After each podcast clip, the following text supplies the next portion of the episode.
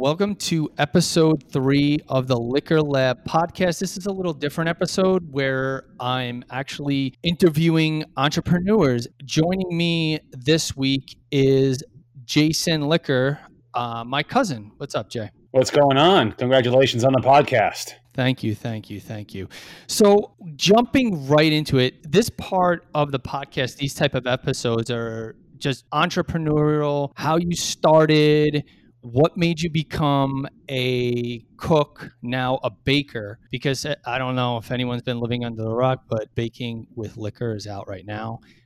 A cook a chef i remember back in the day you were at stony brook and you left abruptly. So long journey since then. So i remember you telling me like i'm leaving this place Okay, get into it. How did you start and what made you set down this path of becoming this executive chef? All right, well, my path is uh, has a good story just like every other's filled with success and absolute tragedy. And I think a lot of people find their path through tragedy and hard times. Um, as you know, Ryan, um, my mother had lung cancer, and this is when I first started cooking. Is because she was placed on a special diet that had to be low carbs, low sugar, low fat. And when we started baking together, creating this disgusting ined- inedible pastry. That's the moment that I'm like, this is for me. You know, it was fun, it was dynamic, it was interesting, something I've never done before, and I like the science behind it. And I was like, okay, if we can create something without using real butter and sugar and it tastes remotely decent, using butter and sugar is going to be so much more easier. And taking a step back, growing up in Long Island, I was a fat pig. So there was always a love affair with food, which happened to be ironic because when my mother was sick and she passed away, she never knew I went on to become a pastry chef. I'd say my journey started with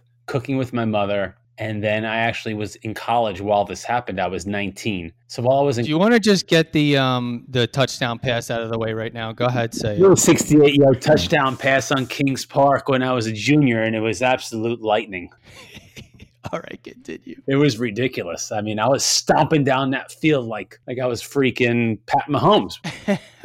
I know. I've heard it every month for the last 30 months. You see how tight that spiral was? Oh my god! It was a all right. Continue. Okay, fine. So, you know, um, I was actually in college in Cortland State University, upstate New York, and I was in as as an English education major, which I really wasn't interested in. And after student teaching, I was like, yeah, I'm going to culinary school. Now, I went to culinary school with already an internship under my belt at Union Square Cafe, so I had a little bit of a lead um, over all the other students, and I picked it up real quick. It's just one of those things that you, when you love something, when you fall in love with something, you absorb all that information. I don't care what it is. Maybe you like playing, uh, jumping around on a pogo stick. If you're really interested in it, you're going to be jumping around like a world record. For me, it just clicked in my mind. This is what I want to do. I love it, and I became obsessed with it. Like watching TV, reading magazines, a huge amount of trial and error and I got my first my first big break when I was actually only 22 and I've really only been cooking for like a year and a half. And I don't know if people remember this. There's a restaurant called Metrazur in Grand Central Station. My first pastry chef job. And I was 22, no idea what I was doing. And that's that's probably the, the my favorite time because I was learning so much about not just cooking. There's so much more that goes into being a chef than cooking about management, P&Ls, dealing with all the like, oh, my oven's broken. What do I do? So I'm going to combine that, package it up, of the trial and error section of learning and then just having an obsession with traveling and experiencing new things. So I think my journey, I had some lucky breaks and I worked my ass off. And then that guided me to going from New York to Miami, New York, Shanghai, San Diego, Macau, Hong Kong, New York, Bangkok. I think I, I forgot where else I went, but I've been traveling. I think yeah, Mexico, uh, Hawaii. I've been traveling all over worldwide for about 20 years. So tell me about the first time you were an apprentice or an intern or just not someone high up on the on the line. Just tell me about the first time, the feelings, the experience when you were thrust into that position of this is my show so to speak and now it's all you. You manage the team. I know there was a situation where you were just thrust in, guy walked out. So, what were your emotions? What was that day like? The first day, it's like, this is real. It's go time. Well, I actually took a step back and went down to Miami Beach to work at the Shore Club, and there was Nobu Restaurant. And I went to go work under this incredible pastry chef. Her name is Kim O'Flaherty. Now we we waited six months for pre-opening, which I might have been doing a little partying allegedly, and then finally we're in the kitchen, and I'm like, this is going to be awesome. I'm going to learn so much from this woman. The next day she resigns, and it's like, hey, the show is yours, and I was like, what? I was like, I moved here to work with you. She's like, you're doing great. Step it up. Take take the position and run with it. So I remember the next day I was like, uh, okay, guys. Today we're gonna make this. You know, was, like I was 24. Get the Betty Crocker. Get the Betty Crocker mix. Let's go. Somebody go to 7-Eleven and get me some cake mix. You know, it was like it was a moment where I was like, okay, I have 11 people under me and I'm the youngest. So it was very surreal, super exciting, super scary. I didn't know how to talk to people back then. And you know, the, there's a big difference between working in the kitchen now and then. And back then, I would yell. And then when I realized, hey, this isn't going to work, yelling at people. You need to lead by example and show your skills and show your passion. Then people will follow. So it was that was a super exciting time. But a, a lot of trial and error, a lot of ups and downs, man. Like a lot of sleepless nights. Like, wow, did I screw this up? Am I going to get fired? Am I going to get promoted? Like, it's it's pretty. It's just like I think everybody else eh, experiences this as they get older. So, what was that moment where after this happened, you you were you were like you talked about like you love it. This is what you had a passion for. So, what was that moment after this happened? You're suddenly in charge. When was the moment you were like, "I got this"? I think about a year after of learning how to talk to people, learning how to work with human resources, that was a whole interesting thing. Like, Jason, you can't say eat shit to the pastry cooks. I'm like, really? Oh.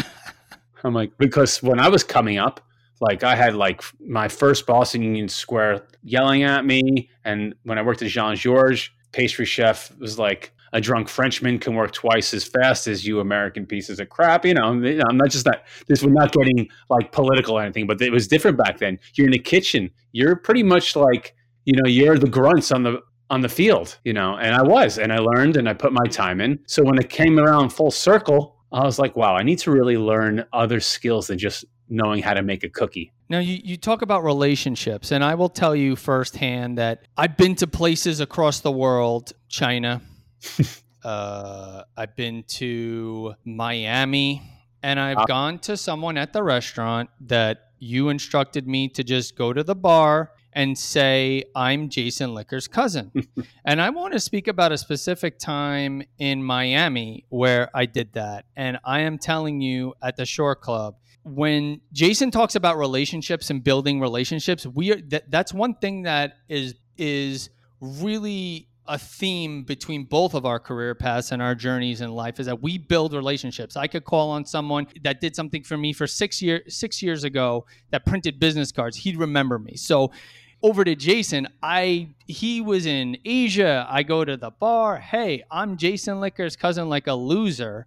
And they comped the whole bar bill. I it, it was in it, I was there with some friends. They're like, "Who the hell do you know, Licker?" So yeah, relationships through this journey are so crucial, and then learning how to fit in in the process of running a business. Now, is there anything also before we move on to the next step of this journey? Is there anything you wish someone told you that you learned on the fly, but if you knew it before, it would have it would have actually accelerated your path and your your career? I wish somebody would have told me that you would need to be prepared to sacrifice pretty much your life for your career. Because back then, you know you don't realize what you're getting into if you want to succeed in a kitchen. Probably it's, probably similar for any business. You just need to be 100% not 99 100% in it absorbed in the trenches. You know you're the first one in the last one out. You lead by example. Make people laugh. Make work not seem like work you know but i learned that especially after the first one or two management positions i had that you're nothing without your team. So it's a huge sacrifice and I was, my attitude was like, I don't care what I need to do. I don't care where I need to go. I'm going and I'm succeeding. And um, that's what I did. And that's what got me to Asia is that like when you have a relentless determination to succeed, you need to be 100% dedicated to your craft, no matter what it is, man. Absolutely. I mean, just giving you my own insight is I didn't really I wasn't really 100% committed to my to the Licker Lab until you know covid and i had to go all in on it and then helping you with your latest book and realizing this could happen. I had to go all in. I have to sacrifice. And it's just getting to the culture and you know workplace culture adjusting what do you think the major differences are between someone starting whether you're a chef or a baker? What do you think the major differences are today aside from all you have you can't say fuck you to you know the person and they're just it, it, when someone on your staff and they're just going to forget about it that aside because as we had discussions, uh, people are a little more sensitive today in everything, whether you're in high school, middle school, or you're in a workplace. So, what do you think the biggest differences are in culture and the process of paying your dues today versus when you actually did? Great question, because this is huge in the cooking community now. Uh, when I started out cooking, like in '96, yes, I said '96. There was no internet like this today. Like we're we're talking on a computer right now. It's crazy. You couldn't just go online and Google how to glaze a cake. Now you don't need. Well, this is the problem. This is the major problem. A lot of the younger kids coming up think they don't need to learn. They think they know what they're doing by watching YouTube. Guess what? if you don't learn to do it by trial and error, I don't care how many times you watch YouTube, you're, you're just not going to get it you're not going to understand it. There's a difference between watching something on your phone while you're going to work than actually applying it in action. So there's it's totally complete. Like when I'm interviewing people for positions for like Cook One, like, oh yeah, I've done this. Done. I'm like, okay, well, show me. Then they're lost. I'm like, oh my god. First of all, you're messy. You're not standing up straight. You're not following the directions to the recipe. And look what you created a pile of molten crap. So I think a huge difference is is the technology that's available is making people lazy. Like man, I used to like I can't do it anymore because I'm old, but I used to memorize the recipes. I didn't have to look at a little book, and there's no I can't take out my iPhone to check the recipe. So I think coming up in the cooking world and it's actually pushed a lot of people off because at one point it became super trendy and obviously what's happening right now is in a downturn that the best way to have experience is to be hands-on in the kitchen not by sitting in front of a computer. And a lot of kids don't get that. They think if they watch gordon ramsay that they are gordon ramsay. Speaking of tech and you know the lack of that hustle we've had discussions that not just in your industry or hospitality in general or every single profession where you have to have skill passion drive a love for what you do and and also this hustle mentality, it's kind of being lost. I remember when you were sending your portfolio to Asia, I actually made your DVD, and there weren't, I'm telling you, I had that Mac, I had that iMac, and the whole setup where you could burn DVDs in iMovie before like 2003, Jay? 2004? Uh, yeah, it was 2003 or 2004 before I went to China. Exactly. And there was not really anyone around who had a burnable DVD drive and could lay out a slideshow with contact information. So this gets back to my whole theme that we had a conversation offline about the barriers to entry. Everyone thinks that you could watch YouTube, a how-to video, and all of a sudden you're an expert. So I definitely see, and it's not just in your in your profession. It's it's happening all over. They don't know what it's like to hustle and hustle. Um, now that we've covered the past and what's going on now, what do you feel? And before we get to the most important thing, your self published books, what do you feel the future for cooking and the hospitality industry now that everybody has to dine outside, all these capacity restrictions? What do you think is happening? What are the undercurrents that's happening in the industry right now? Well, what's pretty wild is because since I lived in Asia for so long, I get reports on both sides in Asia and let's say the West between America, Mexico, Canada, and, and Europe. The state of the industry is in serious, serious trouble. The lack, the inability to contain the virus is is already had so many closures, and the dead of the winter is going to be the worst by far, as opposed to where Asia's pretty much bounced back. Hong Kong is doing great. Singapore, even Japan, even like I saw this morning, Singapore and Hong Kong's going to have a travel bubble. They're almost back to normal, man. I mean, I wouldn't say, you know, GDP wise, but business. Here, there's been a huge shift of ordering meal kits, delivery, pickup. So a lot of people have had to change their business models if they can, because some places just can't. So I think for what I do, pastry is in serious shit because having a pastry chef is a luxury there are no pastry chef jobs really out there that are decent unless I mean it's it's really hard. But on the other hand, a lot of entrepreneurship it's hard to say that word is happening. People are starting their own businesses out of the house, which is fantastic. But at the same time, the long term, it's going to take a while to have the rebound here, I think, in food and beverage as opposed to elsewhere you see a huge trend of everybody's a home baker, everybody's a pasta maker, you know. So it's it's it's a pretty dynamic, interesting time. And unfortunately, the food and beverage industry, restaurants, hotels have taken a big kick in the balls. So the dynamics yeah, have changed. Totally. Now, switching over to what's currently going on for you, two years ago, you self published a book called Lickerland, and um, you recently released, maybe a month ago, Baking with Licker. Why don't you just go into the whole process, how these books came about, and what motivated you to say, I got to put out a book. It was nominated, the first book was nominated for award. I personally worked on the current book, which was a fucking honor beyond belief. It was really cool to see this this process and the tedious just review was crazy and it, it, it was so much and it was so detailed and there's really good branding and style and theme. So just go into what made you in this entrepreneurial spirit I think we both have issues saying that word. In this spirit, what pushed you said, hey, you know, you open your eyes, I was like, fuck it, I'm going to publish a book? Well, what actually happened was I turned 40. so most men, or all men, that turn 40 like this, okay, what the hell am I doing? So, you know, as fairly successful pastry chef, I'm like, okay, I need to shift this in another gear. Time is flying by. So actually, I was supposed to invest in a restaurant in Hong Kong with two friends. And I was saving money towards that goal to open up, to be a partner. I actually wasn't going to work in it. I was just going to be a partner. And it didn't work out. So I had this money available to me. And I was like, you know what? I want to write a book. I've got a, a, great story. I've been all over. It's time to do this. So what I did was I, I, started talking to friends and connections and resources, and I put together a proposal. And it got rejected by 50 publishers.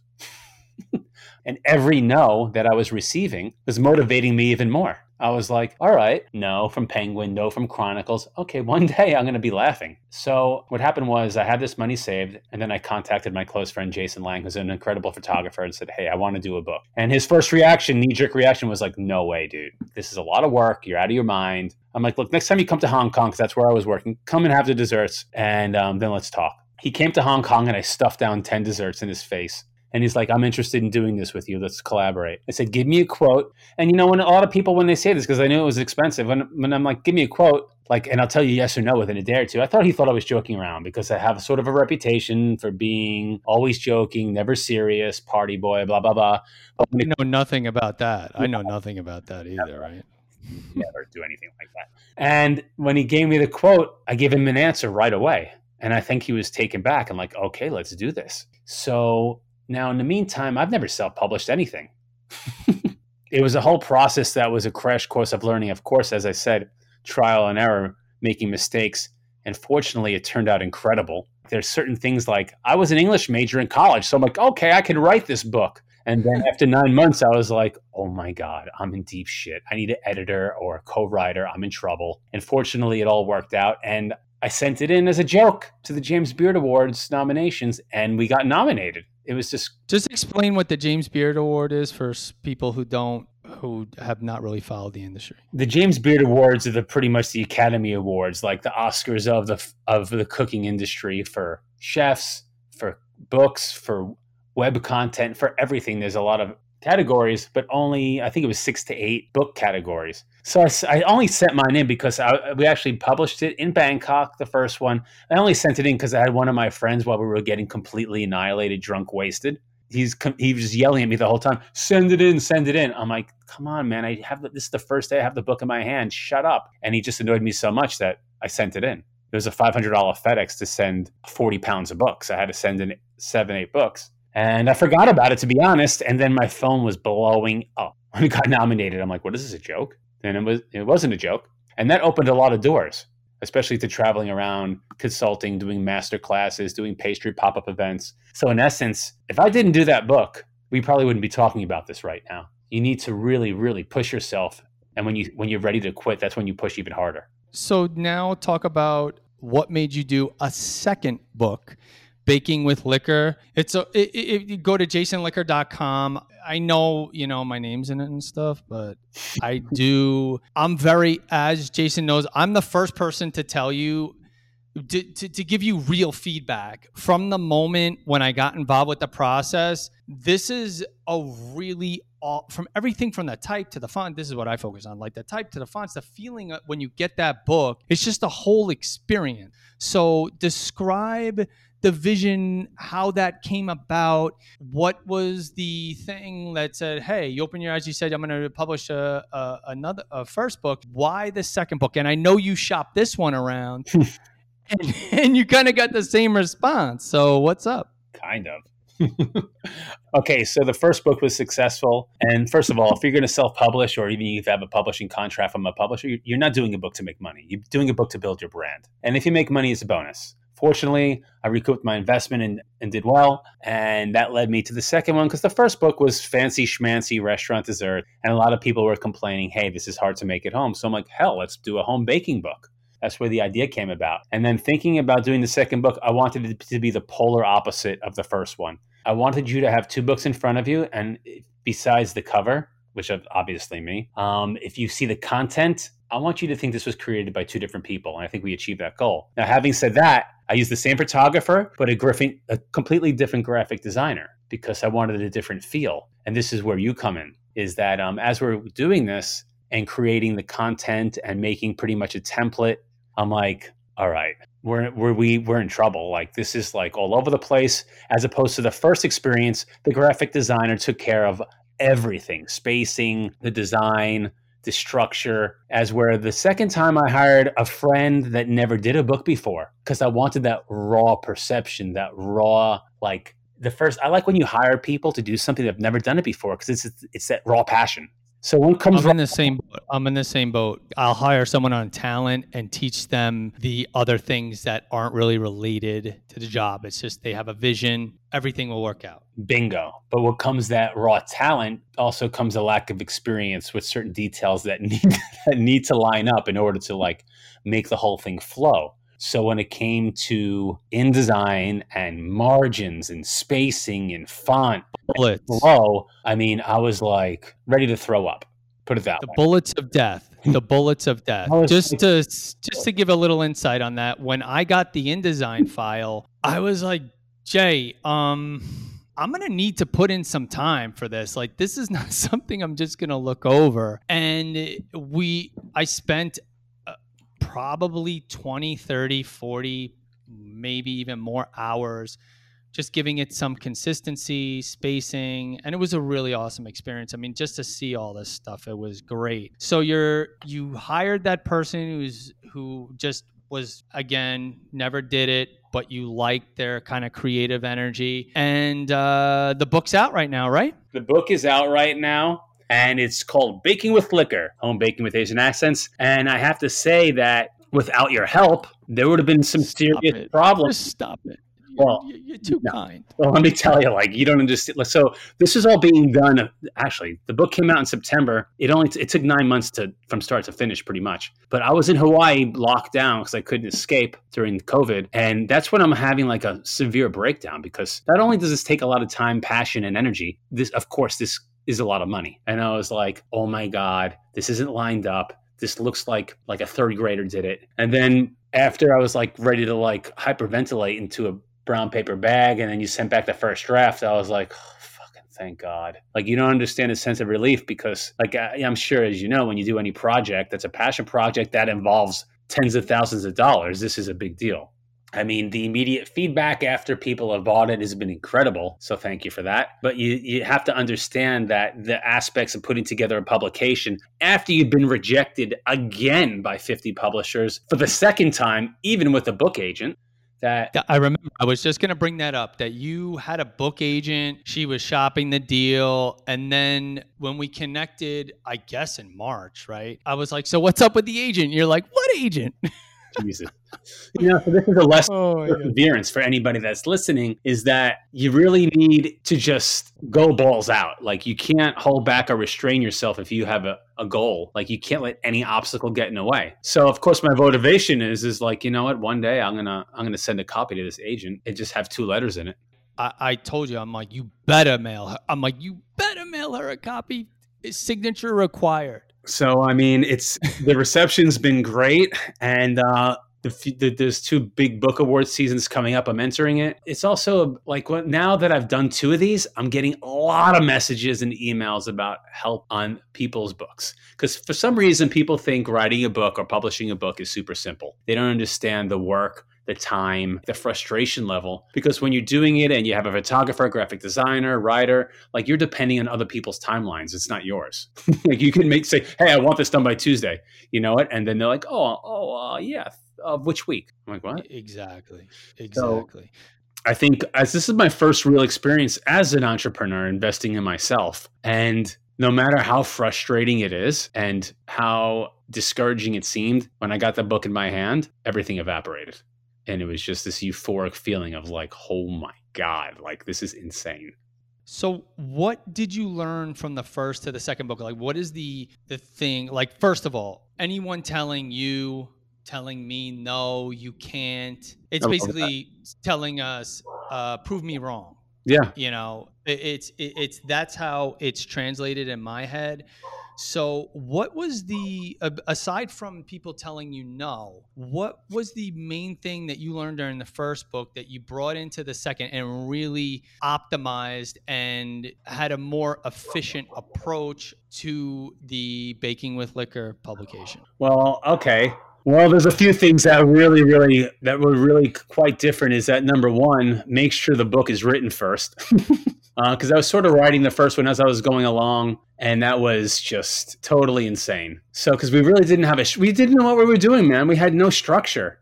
So I did the photo shoot first for the first book, and then we sort of like wrote it as we went, which was just insane. My number one piece of advice to anyone writing a book is hire a co-writer or an editor because it's very hard to get everything to flow, to have your thoughts sound perfect. That's going to take the most time editing it was it's a nightmare. It's tedious. And so you took pictures first and wrote the book after. The first one I took the pictures Wow, we are learning so much today. We applied the lesson for the second one to write the book first and then take the pictures. Wow. So, you know, so after the book was written and the structure was there, then we did the photo shoot, testing the recipes, then go back and edit everything. Not do the photo shoot first, write it, freak the hell out, then have to go back and test the things again, even though you did the photos. It was just like, like it was so funny. The first book, the editor's like, Jason, you know, in a small sized saucepan, there's a hyphen. I'm like, what? So it took like a week hunting hyphens. It was a nightmare. Then the second one with the same editor, you know, we knew exactly what we were doing, and it went super smooth. Number two also was from the learning experience. I printed my first book in Bangkok because it was uh, a little cheaper. I didn't account for the shipping from Bangkok to the States and the VAT in Thailand. So the first book was actually uh, quite more expensive than the second one because the second one I found a printer in Quebec and uh, obviously shipping from Quebec to like Florida cost nothing in comparison. It was it was still you know money, but it's a lot less. So small things like that. We hit a home run with the first one because it was outside the box. So that's what we stuck with the same thing. Let's look at what people doing and do the opposite. But that was the problem why it didn't get picked up by a publisher. People were like, why is it only Asian accents? I'm like, well, that's because nobody does it. Like, well, it's too niche. I'm like, well, how does something not become niche? By somebody starting the trend. So you know, it's so funny. It's so funny just to bring up something you mentioned to me, and I remember where I was. I just sent you, I guess, a revision. I could still remember the I think it's 8.857 is every single column oh, with the grams because I uniformed them all and I just had this number in my I think it's 0.857. So you had mentioned that there were so many people giving you opinions. You have to have supplemental ingredients. It's so interesting that you have this vision. And although people were discouraging you, you kept to your idea and vision and took in all the the feedback and you didn't try to please everyone. You took it in, you made an adjustment here or there. I know you said you could supplement, I, I think a few recipes. It's funny also because I knew exactly what pages each thing was on. I'm like, oh, this one, it's on, uh, it's on uh, uh, spread 34, page 67, you know? So I, I was like that. But to, tell me about how you you held tight to the vision and the direction when everybody was telling you, and there was a lot of people telling you this isn't going to work. You need to have a supplemental ingredient because not everybody could have access. So tell me about how you just stayed on that path. Remember, I didn't even know what spread meant. oh my god! I'm like, so what's you're like, dude? It's page 67. I'm like, um, all right, cool. um, I think the the biggest thing was is that it having experienced it from the first book is that when you start asking other people's opinions, first of all, expect everybody's opinion to be polar opposite from yours and each other. So it's very hard because you're in taking all this information and trying to internalize it and be like, how am I going to make take this in, twist it into my vision? It was it's really difficult but you need to just have your eye on the prize and, and, just remember why you're doing this originally. Because if you get lost in in the moment and hearing the outside voices then you lose your voice. It was always i know what i want i know what i want but i need help. And it's a fine line between that. So i stuck with my guns and some things i bent some things i totally changed and some things were like no it has to be like this because this is the the soul of the book. You know like it's about asian ingredients but I did bend because some people are like, you know what? I don't want to use Asian ingredients, but I want to buy this book. So that's why in some of them I have one or two suggestions. Hey, if you don't have Vietnamese coffee, just use Italian espresso. They're both strong coffees. But a lot of this also takes common sense of the reader. But as I've learned, you can't expect anyone to really have common sense, like seriously. So you nope. offer suggestions. So that's where I bent instead of just making it only Asian accents. I'm like, okay, hey, instead of using matcha, you can use this. You can use milk tea. You don't even have to use. You can use any tea from any culture. So it's it takes a like a strong foundation to give into the pressure of others, and I think that that's in our gene pool is just sort of being stubborn but also fair. Okay, so you've been all over the world. James Beard nomination, two self-published books. I'm just going to ask you a few questions now, just like one-offs, because this is stuff I want to know too. So, what motivates you today? And to follow up to that, how do you generate new ideas? What motivates me today is that I don't count anything I've done before soon as it's done, it's over, it's gone, it doesn't exist. That's what really pushes me. I'm like, oh, people are like, oh, you were nominated for a James Beard Award. I'm like, yeah, I didn't win it. Uh, it's over, it's gone. So that's what motivated me for this this next one. I'm like, I need to create something completely different, and I'm winning something. I don't care. I'm that's it. What helps me with ideas is just when you travel, when you talk to, it's just everyday life motivates me and inspires me because you, you learn something new or see something new every day, either online or just even going to the supermarket. I'm like, what is this? I haven't seen this before. So it's, it's, that's not difficult for me. Okay. And I guess as far as uh, cooking and preparation, I've always wondered how the hell, when you're making, uh, let's say, a dessert, how the hell do you know how much of a certain ingredient when you're cooking for a large crowd at a restaurant. Like anyone could go follow the recipe for like baking a chocolate cake, right? But how do you know, as this ties back to ingredients, kitchen operations, forecasting, this ties it in. How the hell do you know how many chocolate cakes to make? How many eggs go in when you're doing it for, let's say, 45 people rather than just a family cake? How did you learn this? Because that always intrigues me. Like you could prep so much, but how are you prepping? How are you scaling the chocolate cake? How does that work? What's great about pastry is that most pastry chefs work out of the freezer. So if you need to make a large batch, you can just freeze it, then refresh it in the oven, and it's good as new. The way I really learned was I, on average, feel like people have 120 to 150 grams for a dessert portion. Let's say that's like four or five ounces.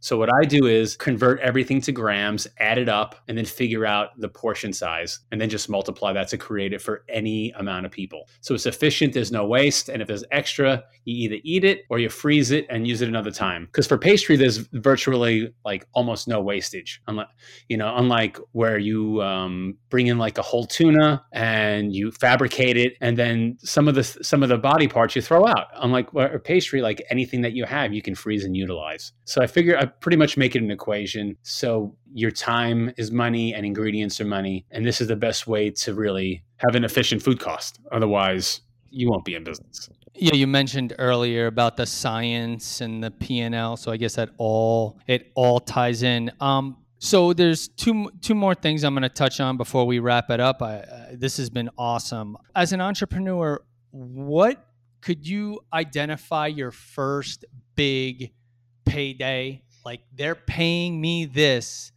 to do what I love. Was there a defining moment um, in your career or any time where you got that direct deposit, that check, that envelope, and you were like, wow, this is unbelievable? I think it was the first gig I landed with this company, Boiron, which is a frozen puree company based out of France. And I've been contacting them for years. And they usually prefer French chefs, which of course I understand. Um, and I come out with Lickerland. I'm like, guys, come on, let's use your product and do something completely opposite that you've ever done before. So they finally agreed. And the event was like a demonstration, an afternoon tea where I serve five of my desserts. And then I go around to certain clients and then we make stuff together. And it blew them away. And then I've been doing it pretty much every year. And then when I got the first check, I was like, this is awesome. I'm working with a product I love, a company I respect, and I'm making money for, for like making cakes. I mean, but that happens every year where you're like, this is amazing. Like even last year, I was in Shanghai and I and I made the menu for Tiffany's Blue Box Cafe in Shanghai. I was like, I can't believe I'm making desserts for Tiffany's. And then I got the paycheck and was like, yeah, I'm making desserts for Tiffany's. oh man, I know that story. I know that. Uh, how's the Pantone number? Of the Tiffany's oh, blue. God, what a nightmare! The, this one, they're like, oh, this turquoise color is different than our Tiffany's blue. I'm like, I'm gonna choke you.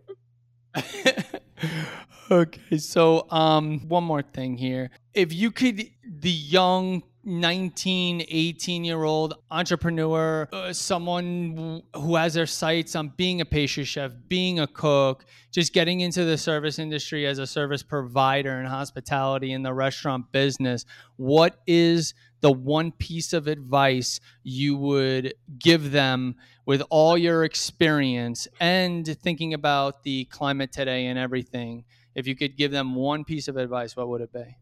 You better love it. You better love cooking. You better love what you're doing. You're not going to become a millionaire. You may never have your own restaurant. So you need to really, really love what you're doing and enjoy it because as soon as you hate it, it becomes work. It's very competitive, it's very difficult. Great jobs are hard to find. Actually, most of my jobs that I loved, I found a word of mouth from other people. That's why your connections and, you know, stabilizing your foundation with people that know what they're doing and that are cool is very important. Like you really need to love it because forget about holidays, forget about vacations when you want. You take a vacation when it's the slowest time. You don't take a vacation during a holiday. You don't get off Christmas, New Year's. It's a lot of sacrifice and you need to really love it and learn the right way. Otherwise, that's why a lot of people that it's pretty amazing to me how a lot of people go into this as a second career because they don't really know what they're doing because they're like, "Oh, I love to cook."